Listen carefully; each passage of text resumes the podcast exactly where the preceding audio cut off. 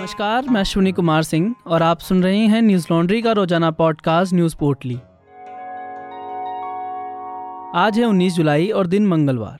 अरुणाचल प्रदेश के कुरुंग कुमे ज़िले में सड़क निर्माण से जुड़े एक मजदूर की मौत हो गई, वहीं 18 मजदूर लापता हैं। बता दें कि अभी तक इस बात की पुष्टि नहीं हुई कि शव लापता मजदूर का ही है। सभी मजदूर भारत और चीन सीमा के पास स्थित दामिन सर्कल से गायब हुए हैं। दामिन सर्कल में सीमा सड़क संगठन बीआरओ की निगरानी में सड़क का निर्माण हो रहा है। इसी के तहत दामिन में काम कराने के लिए मजदूरों को लाया गया था। जिला उपायुक्त बेंगिया निघी ने एएनआई को बताया कि 5 जुलाई के बाद से दामिन में काम कर रहे 19 मजदूर लापता हो गए। इनमें से ज़्यादातर असम के रहने वाले हैं। एनडीटीवी की खबर के मुताबिक ठेकेदार ने स्थानीय थाने में एक गुमशुदगी की शिकायत दर्ज कराई, जिसके मुताबिक असम से आए 19 प्रवासी सड़क निर्माण के कार्य में लगे थे। ये मजदूर 5 जुलाई को दामिन सर्कल में सीमा सड़क संगठन या बीआरओ के निर्माण स्तर पर बनाए गए श्रमिक सियरों से कथित तौर पर भाग गए थे। मीडिया रिपोर्ट्स के मुताबिक मजदूरों ने ठेकेदार से ईद मनाने के लिए छुट्टी मांगी थी, लेकिन ठेकेदार ने छुट्टी देने से मना कर दिया था। इसके बाद ये मजदूर असम के लिए पैदल ही निकल गए और कुरुंग कुमे के घने जंगलों में गुम गए। कुरुंग कुमे ज़िले के उपायुक्त ने कहा, पहाड़ी इलाकों और घने जंगलों के कारण यह इलाका बेहद दुरस्त है। हमारा खोज अभियान जारी है। जिस सड़क का निर्माण किया जा रहा है, वह दामिन सर्कल मुख्यालय से दूर दराज के सीमावर्ती गाँव की ओर जाने वाली महत्वपूर्ण सड़क है। उपायुक्त के मुताबिक, इलाके में भारी बारिश की वजह से सर्च अभियान चलाना कठिन हो रहा है। कई जगहों पर भूस्खलन का खतरा भी है।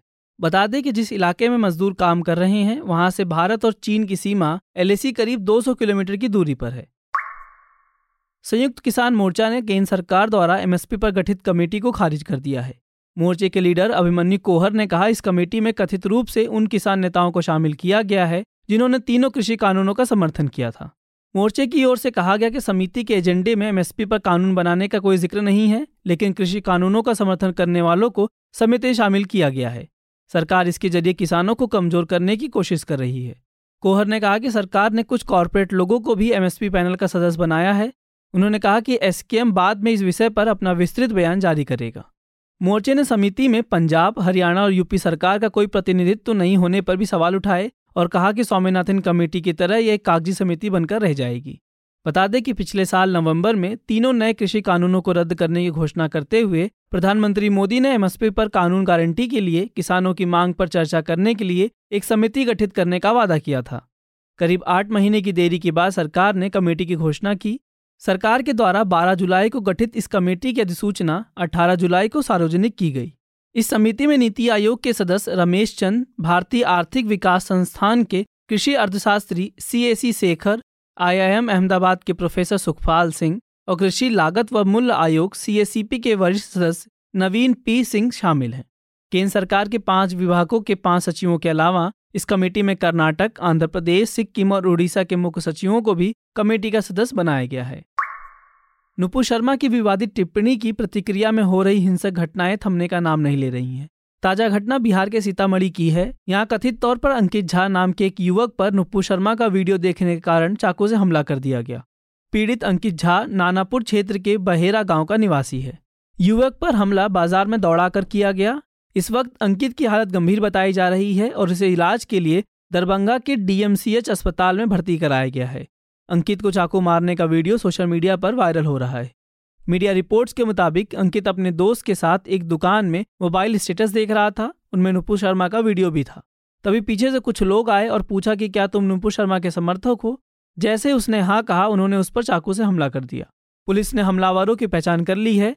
नानपुर गाँव के गौरा उर्फ़ मोहम्मद निहाल और मोहम्मद बिलाल सहित कुल पाँच युवकों को इस मामले में आरोपी बनाया गया है। पुलिस ने इनमें से दो को गिरफ़्तार भी कर लिया है। हालाँकि पुलिस ने नुपुर शर्मा एंगल से इनकार कर दिया है। सीतामढ़ी एसपी किशोर राय के मुताबिक, अंकित के भाई आशीष कुमार झा ने एफआईआर में नुपुर शर्मा को लेकर हुए विवाद का कोई ज़िक्र नहीं किया। अंकित के मुँह पर सिगरेट का धुआँ छोड़ने को लेकर दोनों पक्षों के बीच विवाद हुआ था।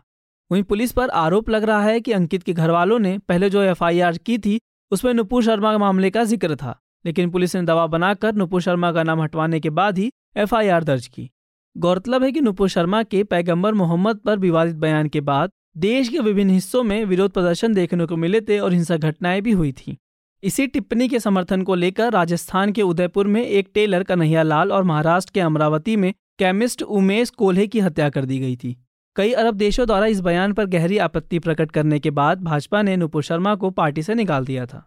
पूर्व भाजपा प्रवक्ता नुपुर शर्मा और नवीन जिंदल द्वारा पैगंबर मोहम्मद को लेकर दिए गए विवादित बयान के बाद से देश में बवाल मचा हुआ है।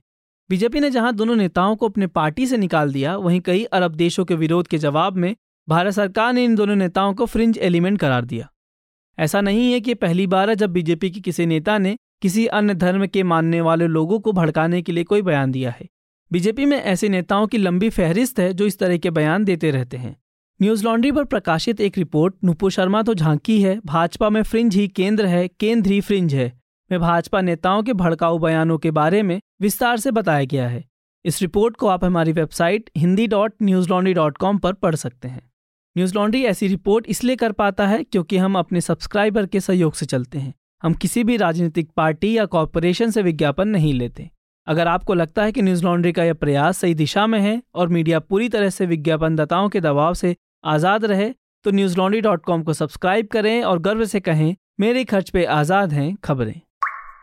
पाकिस्तान के पंजाब प्रांत के मचका इलाके के पास सिंधु नदी में बारात ले जा रही एक नाव पलट गई। इस घटना में मरने वालों की संख्या अब तक 21 बताई जा रही है।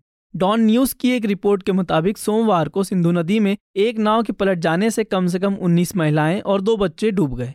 अधिकारियों ने बताया कि नौका में करीब 100 लोग सवार थे। ये लोग रहीम यार खान से करीब पैंसठ किलोमीटर दूर मचका में एक कबीले के रहने वाले थे।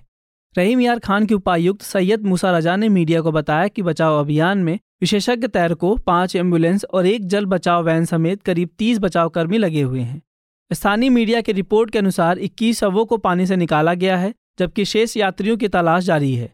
पुलिस ने मीडिया को बताया कि स्थानीय लोगों ने कम से कम 35 लोगों को बचाया है। बता दें कि पिछले सप्ताह पंजाब के प्रांतीय आपदा प्रबंधन प्राधिकरण ने 15 से 17 जुलाई तक सूबे में भारी बारिश का अलर्ट जारी कर लोगों से पानी में जाने से बचने की अपील की थी। प्राधिकरण ने बयान में कहा था कि 15-17 जुलाई तक डेरा गाजी खान डिवीज़न के पहाड़ी इलाकों में अधिक बारिश होने की आशंका है। इस घटना पर पाकिस्तान के प्रधानमंत्री शहबाज शरीफ ने ट्वीट कर कहा, कोर्ट में रहीम यार खान के पास सिंधु नदी में नाव पलटने से 19 लोगों की जान जाने से दुखी हूँ। हम खुदा से इल्तजा करते हैं कि मरने वालों को उनकी रहमत में जगह दे और उनके परिवारों को सब्र प्रदान करें। इससे पहले बलूचिस्तान इलाके में बाढ़ के कारण करीब सत्तर लोगों की जान चली गई थी, जिसके बाद इलाके में आपातकाल लगा दिया गया था। पाकिस्तान के जलवायु परिवर्तन मंत्री शेरी रहमान ने लोगों को सतर्क रहने की भी हिदायत दी है। आज की पोटली में बस इतना ही। कल लौटेंगे खबरों की नई पोटली के साथ। नमस्कार। न्यूज़ लॉन्ड्री के सभी पॉडकास्ट ट्विटर आई और दूसरे पॉडकास्ट प्लेटफॉर्म पे उपलब्ध हैं। खबरों को विज्ञापन के दबाव से आज़ाद रखें। न्यूज़ लॉन्ड्री को सब्सक्राइब करें।